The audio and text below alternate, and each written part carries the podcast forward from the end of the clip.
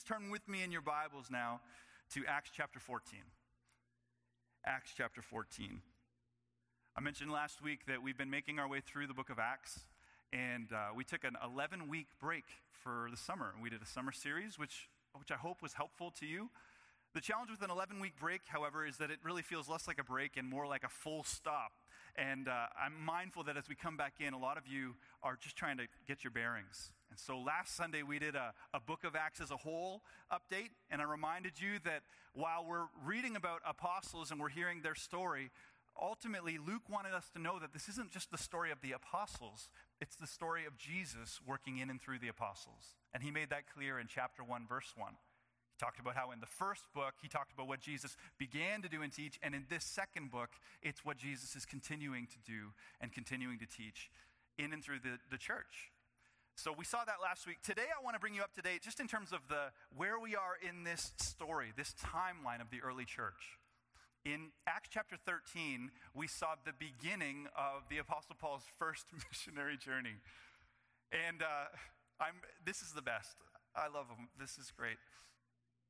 I uh, am not bothered in any way, but I'm just laughing because sometimes you have a day where every time you're like, focus, the focus goes. And I'm having one of those days. So I'm going to just say a quick little prayer, um, and then we'll jump in. Heavenly Father, we thank you for this day.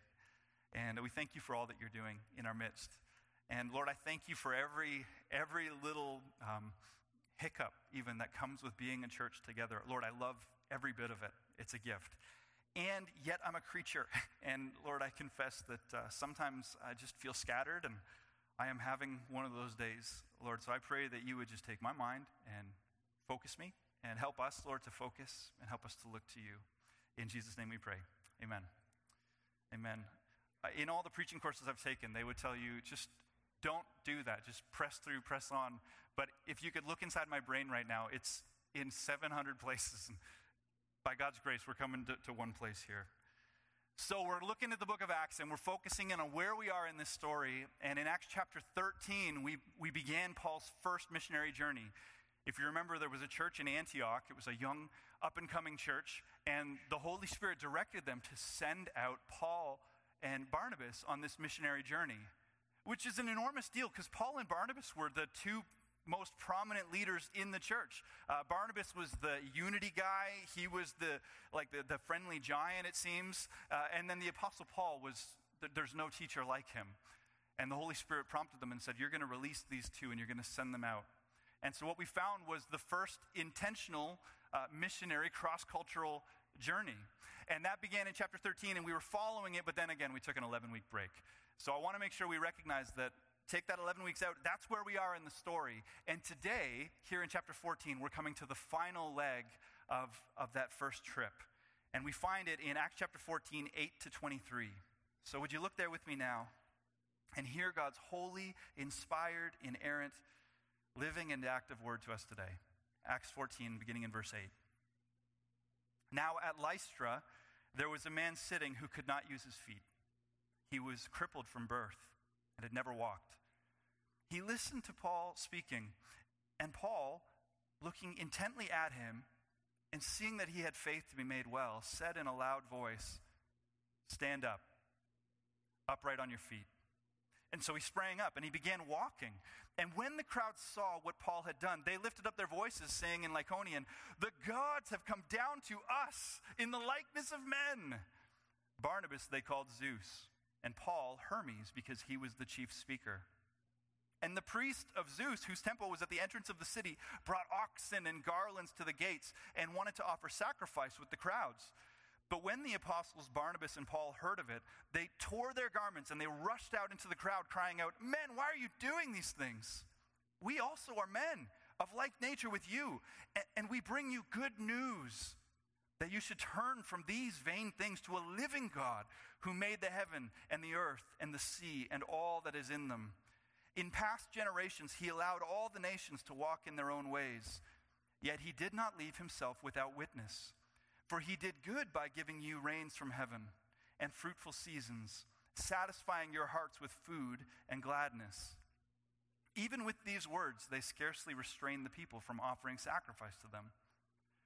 But Jews came from Antioch and Iconium, and having persuaded the crowds, they stoned Paul and dragged him out of the city, supposing that he was dead. When the disciples gathered about him, he rose up and entered the city. And on the next day, he went on with Barnabas to Derbe. When they had preached the gospel to that city and had made many disciples, they returned to Lystra and to Iconium and to Antioch, strengthening the souls of the disciples, encouraging them to continue in the faith, and saying that through many tribulations we must enter the kingdom of God. And when they had appointed elders for them in every church, with prayer and fasting, they committed them to the Lord to whom they had believed. This is the word of the Lord. Thanks be to God.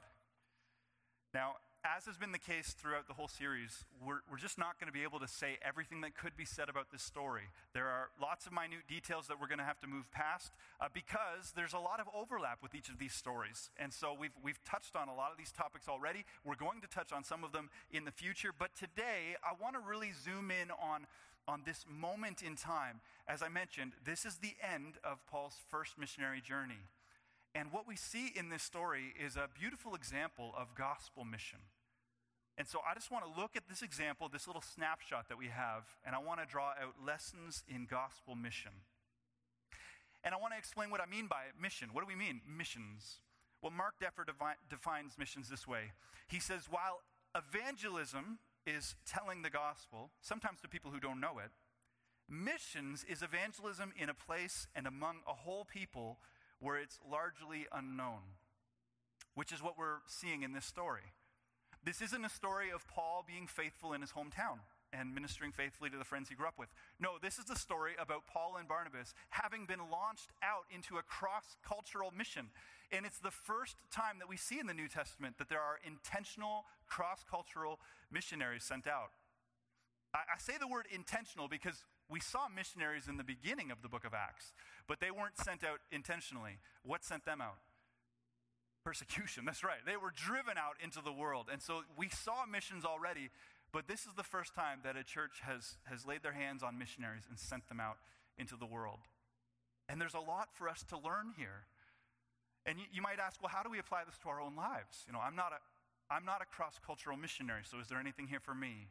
And I'd say, of course there is. I, I mean, First of all, there are going to be lessons here that, that do apply to our evangelism to our neighbors. And I'll, we'll point those out and we'll learn from those. But then I'd say more obviously, a story like this helps us to think through and pray through how we can pray for and equip and, and find missionary partners in the world. Like when we partner with people on missions, what is it that we're looking for? What is, what is healthy missions look like? Everybody's got a different approach. Well, as we look to this story, we catch a snapshot of healthy gospel mission. And I want to draw out four lessons for us. Now, it's not going to tell us everything about mission, it's just a snapshot, but four important lessons for us here. First, gospel mission addresses the needs of the whole person. That's an important lesson. We see it in verses 9 to 10, where Paul says, And Paul, looking intently at him, seeing that he had faith to be made well, said in a loud voice, Stand upright on your feet. And he sprang up and began walking. Someday when I meet Paul in heaven, I want to I want to ask him about this. Because as a preacher, maybe the Lord has ordained for me to have such a clumsy start. Because as a preacher, you're preaching and you're teaching, and can I tell you, your brain is doing all kinds of weird stuff, right? It's happening in any moment. You're seeing every little detail. And I'm just, I think it's amazing that the Apostle Paul is in this new place, this scary place, and he's up and he's preaching the gospel. And as he's doing that, as he's looking at the eyes and seeing, do they understand this, or maybe not that, or maybe I'll try this, as he's seeing all the distractions and this and that, he locks eyes with a man. And he, he sees this man and recognizes immediately his need. And more than that, it, the text says he saw in his eyes, as he looked intently at him, that this man had faith to be made well. And I'd just love to know what on earth did that look like? Like, what is it that you saw as you looked across this, this gathering of people that drew you to this man? But Paul saw something, the Spirit directed him. And in the midst of this sermon, you can imagine that all of a sudden, you know, the sermon kind of, there's this a pause, and he looks at this man and he tells him to stand up. And this man who has never stood in his whole life, who was born lame, this man stands up to his feet and begins to walk. And in that moment, I mean, this, this sermon. As I don't, we don't, we're not told exactly what Paul was preaching at this point in time, but we know that whenever Paul preached to people, what was he doing? He was, he was teaching them about our great and glorious and holy God who has made us. He goes on to explain more of that later in this passage. And he points people to Jesus and his redemptive power, the one who cleanses us from our sins and, and who makes us in right relationship with God. And here in the middle of this sermon, we, he has this powerful, physical, tangible display of the redemptive, restorative power of God. And everybody in the room sees it, and it's, it's incredible. And then it's misunderstood, right? And then it sends everything into a bit of a tailspin. And there's a lot that we could say about that. There's a lot that we could say even about signs and wonders, because I'm sure within the room we've got questions about, well, what, how does that look today? And do these things happen? And uh, we've already addressed that in a former sermon, and, and I don't think that the right thing for us to do today would be to stop and pause and talk about signs and wonders and think about miracles. And even though your brain is probably going there right now, I think that would be to miss the point. And in fact, that's exactly what the crowd did in this story. They saw the sign and then they missed the point. The miracle was a sign, it was meant to, to point people to the powerful message of the gospel that Paul was proclaiming. But they saw the sign and they got all fixated on it and distracted by it. And so I don't want us to do this morning, to do that this morning. But I do want to draw your attention to this, this beautiful detail. Signs aside, I want to draw your attention to the detail that, that Paul saw the physical needs of this man. And in his missionary work, he saw those missional needs and he, he spoke to them. He dealt with them. And that's not just a, a one time occurrence. That, that's the pattern that we see in the New Testament. Good gospel mission deals with the needs of the whole person. It's important for us to remember that. Now, of course, if, if all we had was this verse, you might say, well, that's a, I'm not so sure that you've proved your point biblically, and you'd be right in saying that. But I want to draw your attention to the ministry of Jesus. Just think about the Gospels as we are blessed to walk with Jesus and to hear him teach and to, to see what he sees as he looks out at the crowds. And just think about that ministry and, and how, as Jesus went out, because Jesus knew better than any of us that the greatest needs of all of his listeners were not physical needs, but spiritual needs. Right? We know that, right? I hope you know that. Well, Jesus knew that better than any of us. And yet, as Jesus spoke to the spiritual needs of his listeners simultaneously, Jesus was always moved by their physical needs. And the disciples are like, well, they, they need something to eat. We better send them away. And he'd say, well, you feed them. We're going to feed them. Or people would come and they'd say, Jesus, you know, if, if, if you will, you could make me well. And he says, I will be, be made well. Or, or, Jesus would see the, the lame, or, or a woman would reach out and, and touch his cloak, and she's been bleeding for years and years and years, and yet, and Jesus is not bothered by her. Instead, he, he heals her body. And then he raises the, the man's daughter from the dead. Jesus was meeting physical needs all the time.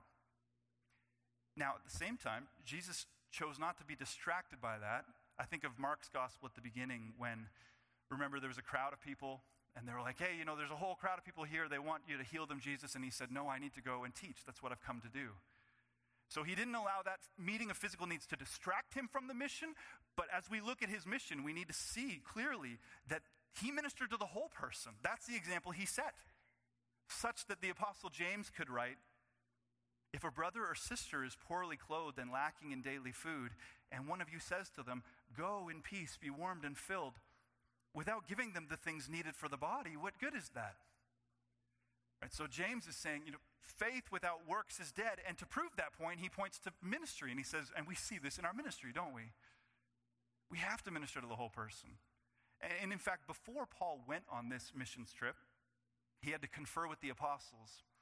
He wanted to share with them what his plan was. And, and so actually, they said, We give you the green light, Paul, go on mission. But they gave him one stipulation.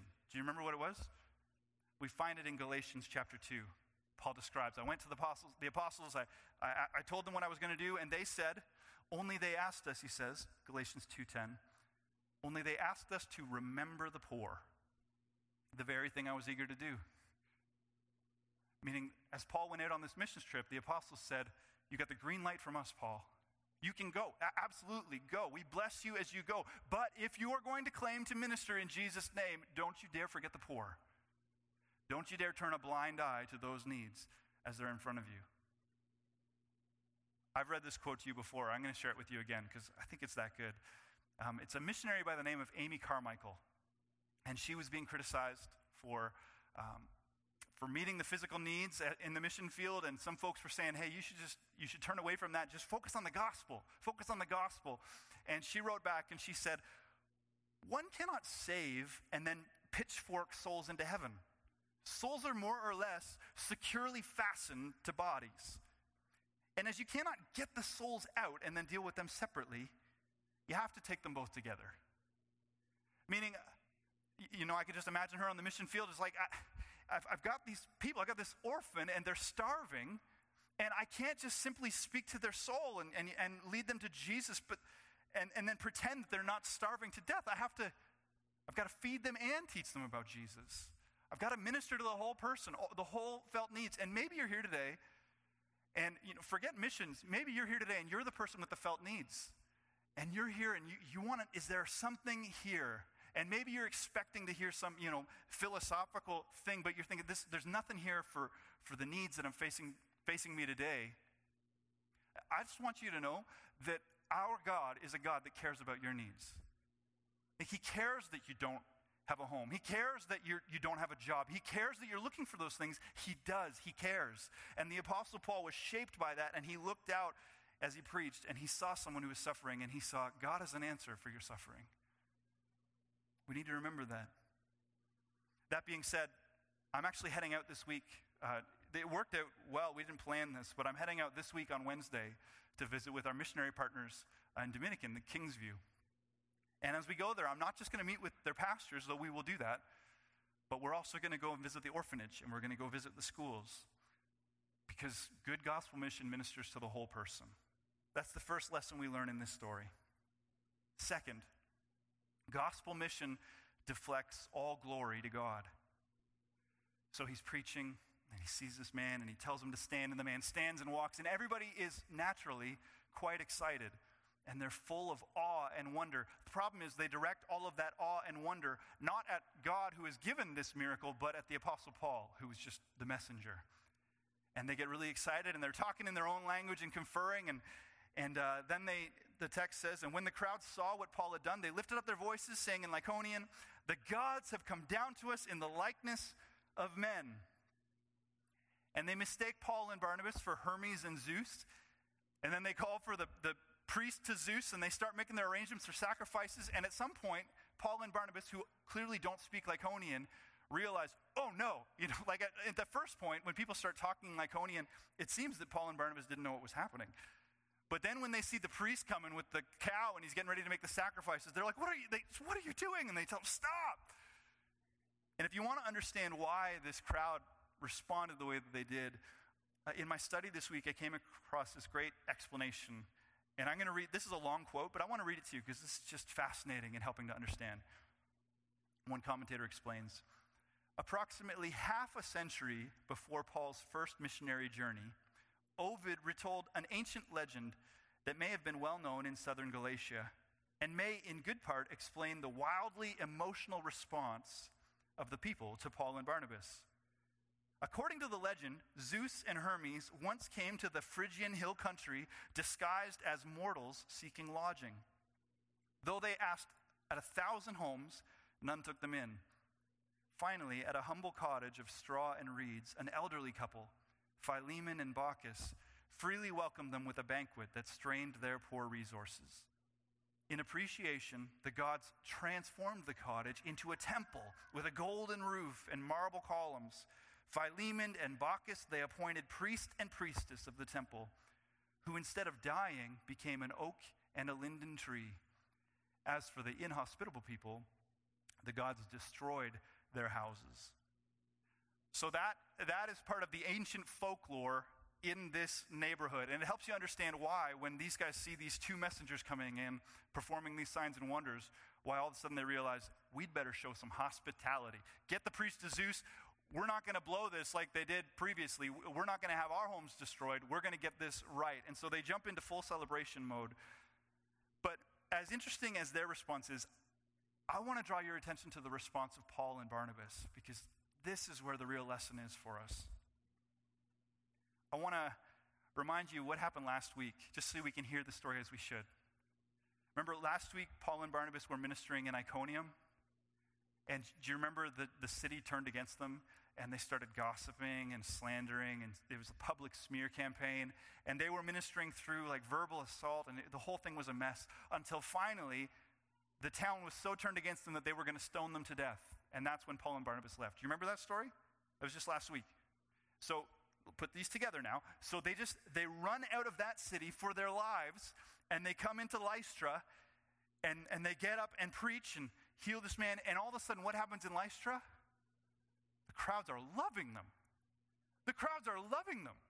People, they're adoring them. Everybody's so excited and they're, they're celebrating and they're giving them respect and, and admiration and even glory. Just connect the dots. Imagine what that must have felt like for Paul and Barnabas after all of these stops and all of this discouraging ministry. First in Antioch, they were chased out of Antioch, and now Iconium, and now here they are. And suddenly the crowd just thinks they're incredible. And in that moment, there would have been a very, very real temptation for them to say, This feels good. This is a, this is a nice change. I'm inclined to agree with G. Campbell Morgan. And he writes The greatest peril threatening these men was that which came to them in the hour when men suggested that they should worship them. That is the supreme peril to the Christian worker. It would have been so easy to gain power and notoriety, to take this worship and abandon the pathway of persecution and stones. I think he's exactly right. I think that there was far more danger in this episode in Lystra than there ever was in Iconium. Paul and Barnabas had an opportunity to trade the cross for a temporary crown. They had an opportunity to trade the, the mocking for gifts and applause. The opportunity was right there. And as we think about missions, we need to keep this in the back of our mind because we all crave glory a little more than we'd like to admit. We do. We see it on the small scale when, when a young person goes on a missions trip and, and they come home and they make all their profile pictures, you know, them holding a little orphan, you know, smiling for the photo for the friends. And if you're a young person who's done that, I was a young person who did that. If you go back through my Facebook photos, you'll find a photo of me with little Brisenya, uh, you know, getting the applause of the world with all the likes. We want that glory. On a larger scale, we see that as organizations drift further and further away from the gospel in order to curry favor with the world. I think of the YMCA, which was a Christian mission organization, but which distanced itself slowly and steadily from the gospel. You see, we fall in love with the applause. And the world doesn't applaud the gospel sermon, but sometimes they will applaud the acts of charity. And that applause can become addicting, and it can cause drift. So in verse 15, Paul and Barnabas turn to the crowd and they ask, Men, why are you doing these things? We also are men of like nature with you. And we bring you good news that you should turn from these vain things to a living God who made the heaven and the earth and the sea and all that is in them. That response teaches us a lesson that we must not miss. Gospel mission deflects all glory to God. Um, right here, I'm just going to acknowledge there's something going on. The, the best thing that we can do in here is just, uh, just focus and, and pray and leave people out there to do what, what needs to be done. I don't know what it is. I'm just going to pray generally for what something's happening in the hall. Is that correct? Yeah, let's just pray. Um, Heavenly Father, we just pray for the, the need in the hallway.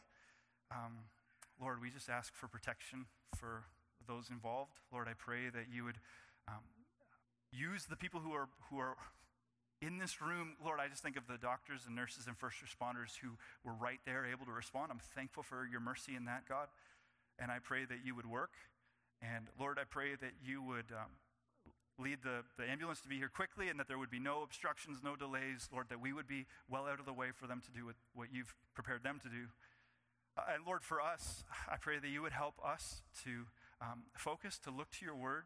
Um, Lord, that we'd be able to turn our attention to this and trust that you have people who are turning their attention to that. And we pray this in Jesus' name. Amen. Amen. I, uh, so I, I'm a pastor's kid, so I grew up in the church, and I remember on a couple of different occasions there'd be there's a medical emergency in the church, and I know what it's like to sit there in the pew and wonder we should be doing something. Uh, and I just assure you, this is the best thing we can do. It, we've, we've, prayed, and now we're going to stay out of the way because God's gifted people to do what they need to do. Um, and so we're going to we're going to keep going, and that's not heartless. It's it's the right thing to do. So I'm going to turn to our third point in gospel mission. Gospel mission teaches honestly about the cost of discipleship. This is the lesson that most gripped my heart as I was studying this week. In verses 19 to 20, we read that the same crowd that was trying to worship Paul at the beginning of the story goes on to stone him to death. Or at least they thought they stoned him to death. It tells us that they, they stoned him, and when they thought he was dead, they dragged him out to the city and they, they left him there on the ground, his mangled body out there on the ground. And his, the disciples, they run out, and Barnabas, and you can imagine their concern. You know, they're, they're, they're thinking about their brother. They run out there, they see him on the ground, and he's looking for all the world like he's dead. The crowd thought he was dead, and yet as they draw close, they're shocked to see that he's, he's breathing. And they pick him up and they get him up, and, and he says, You know, bring me back into the city. I got to get my things. And then we read this shocking detail. This is so incredible. Verses uh, 20 to 22. It says, On the next day, they went on with Barnabas to Derbe. The next day, when they had preached the gospel to that city and had made many disciples, they returned to Lystra and to Iconium and to Antioch, strengthening the souls of the disciples, encouraging them to continue in the faith and saying that through many tribulations we must enter the kingdom of God. Now, if you're like me, I read through that and, and I, some of it was just lost on me. So I want to make sure it's not lost on you today. Try to picture this scene for a moment. So, without being grotesque, they, they stone Paul and they think he's dead. So, you, you know, you, you can imagine what a person looks like. When they've been throwing jagged rocks at him, the whole crowd agrees this guy is dead. They pick him up, they drag him out, they leave his mangled body outside the city. What does a person look like after an experience like that? He's mangled. He's bruised. He's swollen. He's bleeding. He's, he's probably unrecognizable. If you've ever watched a UFC fight, this is worse than the worst bloodiest loss in UFC history. That's what Paul looks like. They, they get there, they scrape him up off the ground, and you would expect Paul to say, All right, time to go home. And he says, Back into the city, got to get my things. Derbe's waiting for us. And so they take him back into the city, and then they proceed to the next town. The very next day, they proceed to the very next town. They're, they're dragging him. In Galatians, he talks about having the marks on his body of persecution. Undoubtedly, he's referring to these. These are some of them. He's probably walking with a limp now. He's, he's mangled. In fact, when you read old accounts of what Paul looked like as a man, they talk about how he was this bow legged, limping. He, I would imagine a lot of that is due to incidents like this. He's, he's mangled. He walks into this city and he looks at this new city, Derbe, and they're looking at him. And what does he do? He proceeds to preach the exact same message that almost got him killed in the previous city. He, he lets it rip. He preaches the gospel. And the text tells us he, many men and women become disciples under his ministry in Derbe. What courage and conviction must that take? To knowing that this, this could cost me everything, and yet he looks him in the eyes and he goes for it again and again and again. But as incredible as that is, I hope you've got that picture in your mind. I think the most incredible detail is what he does after he preaches in Derbe. Did you notice? Look again at verse 21. When they had preached the gospel to that city and had made many disciples, they what? Returned to Lystra and to Iconium and to Antioch which is a detail that I just rushed past in my first reading. But just picture that. So now he preaches in Derbe, and now the disciples, they're kind of helping him, and he's, he's like, he makes his way back and he walks past the place where they left him for dead into this city where all the people who tried to kill him, they're all still there. He, he marches right into the city and he encourages the church and he builds them up. And then he leaves from that city and he goes to Iconium, Remember Iconium? That's the place where he was publicly smeared and insulted and mocked, and where they, they made a plan to stone him. He marches right into Iconium, encourages the church there, builds them up. Then he marches into Antioch. This isn't the Antioch that sent him on mission. This is the Antioch that, at the end of chapter 13, forcibly pushed him out of the city. So he's marching back into all these places where he is hated and he is building up the church. And what is he saying to them? Verse 22 tells us that he was strengthening the souls of the disciples, encouraging them to continue in the faith. And listen, and saying that through many tribulations we must enter the kingdom of God. And you got to imagine those words must have carried a bit more weight as Paul is speaking through this swollen face with his permanent limp.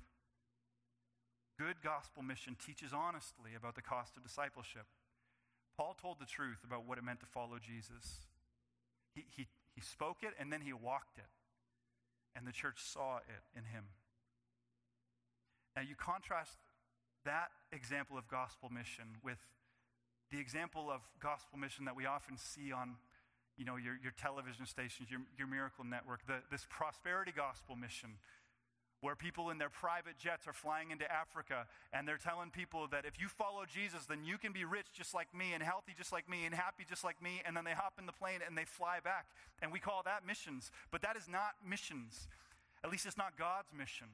That's not the mission that Jesus sent us on. That's not the gospel that Jesus told us to teach. Jesus said, If anyone would come after me, let him deny himself and take up his cross daily and follow me. For whoever would save his life will lose it, but whoever loses his life for my sake will save it. See, Paul didn't sugarcoat the gospel. And this is really important for us I, because a lot of times this is on the mission field, but now I'm going to talk about your, your personal evangelism too, right?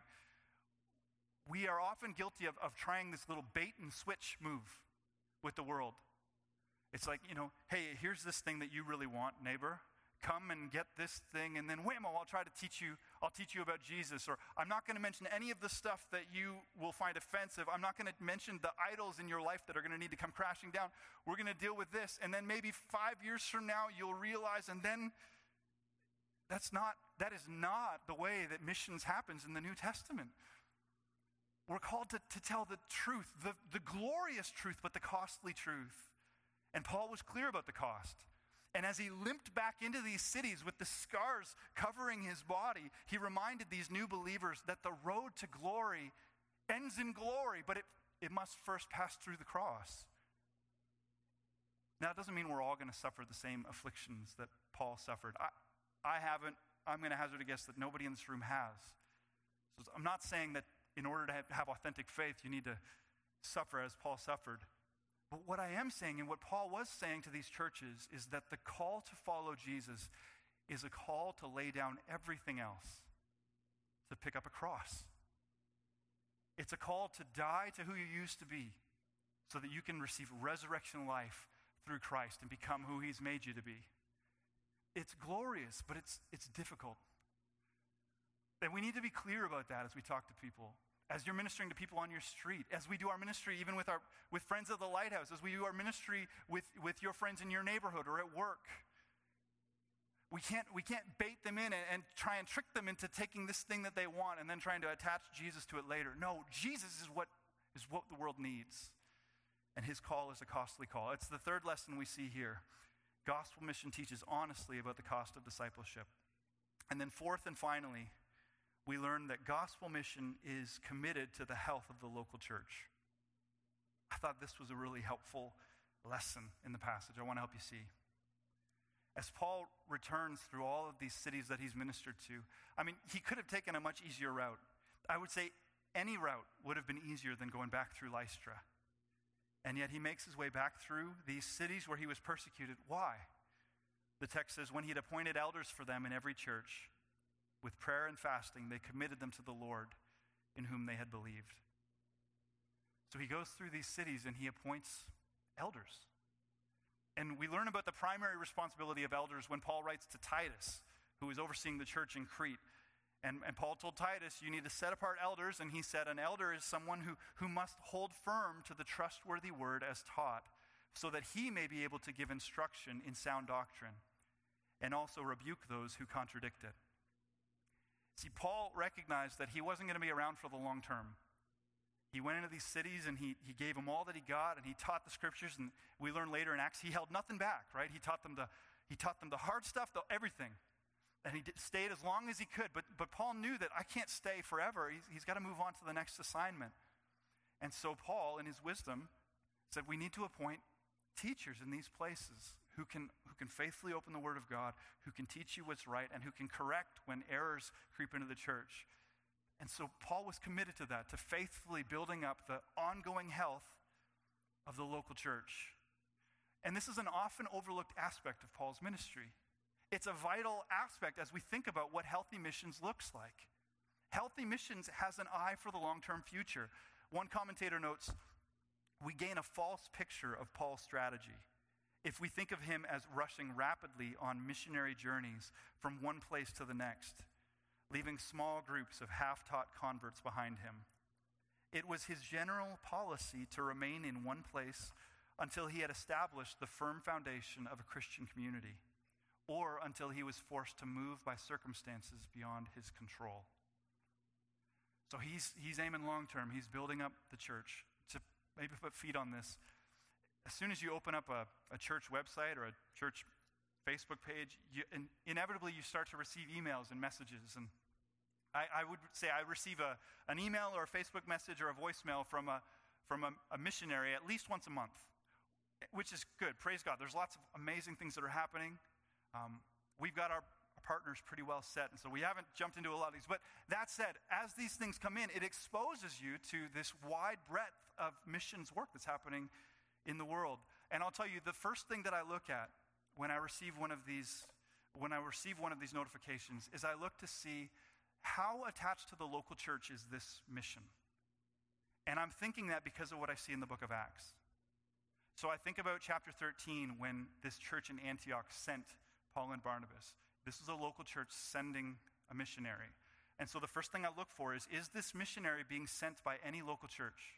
Like did any is anybody sending or is this just a is this just a whim? And then I look about uh, on the receiving end and I say do they have any intention of working with the local church?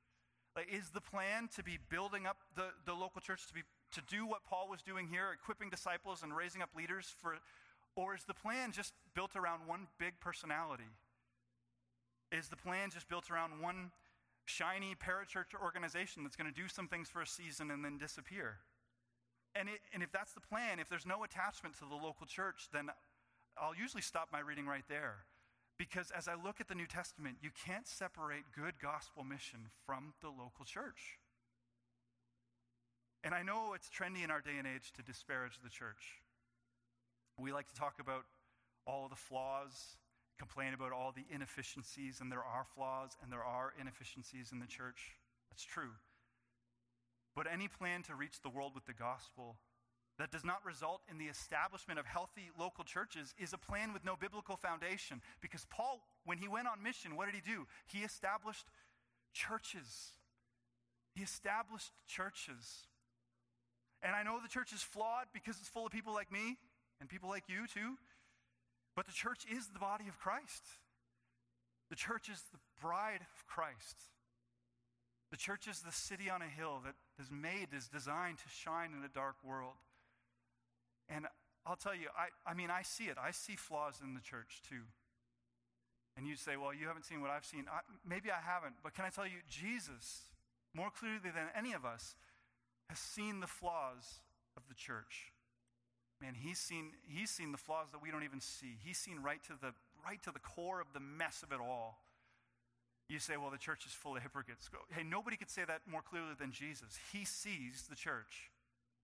But you know, it's fascinating. What Jesus did when he saw the flaws of the church is Jesus didn't just then write off the church and walk away wagging his head saying, what a, what a bunch of hypocrites. You know what Jesus did when he saw the flaws of the church? He gave his life for her. He bled to wash her clean so that she could become who she was made to be. Jesus loves the church.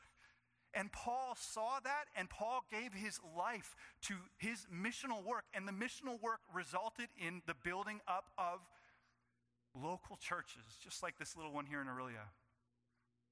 And, and I'll tell you, you look at the track record and you think, well, what on earth? What's, What's the end result of these little fledgling churches that Paul builds in Lystra and, and Iconium and Antioch and Antioch over here? What's, what's the end result? Well, the end result is that 2,000 years later, here we are on the other side of the world preaching the same gospel that Paul was preaching that almost got him killed in Lystra.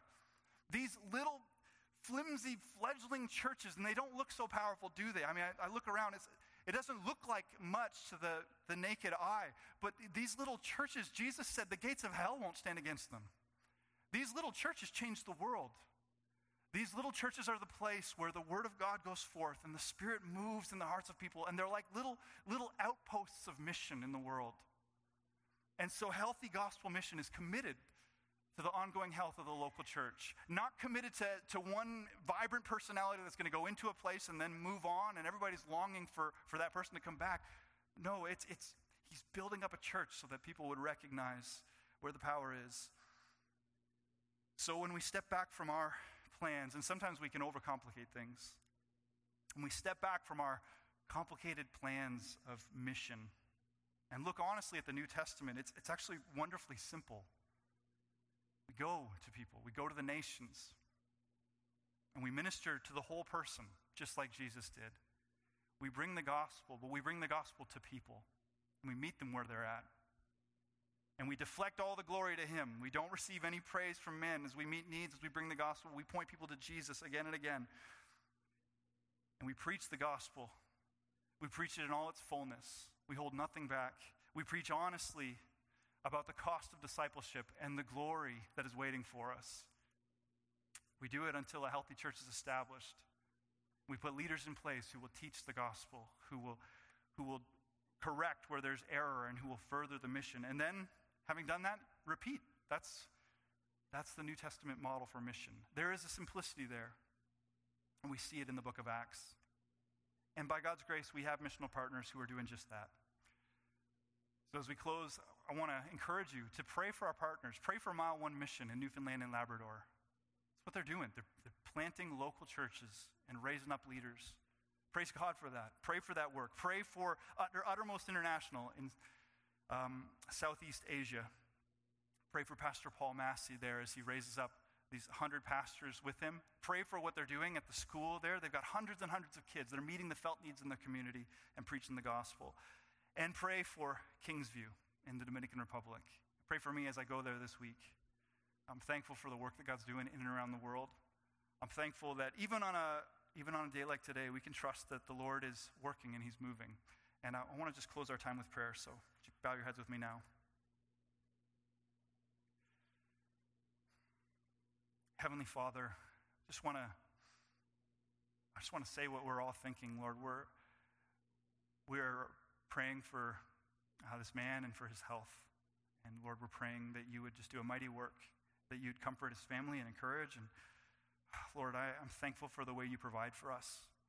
Um, Lord, and I'm reminded right now that, Lord, life is, life is fleeting, and we don't know, we don't know when we're going to be faced with a medical emergency. Um, what we do know is we need to be right with you. God, I just pray that you would powerfully work um, powerfully work in this man, powerfully work in those who are with him, um, powerfully work in those who even right now are feeling concerned. Lord, I pray that you'd move.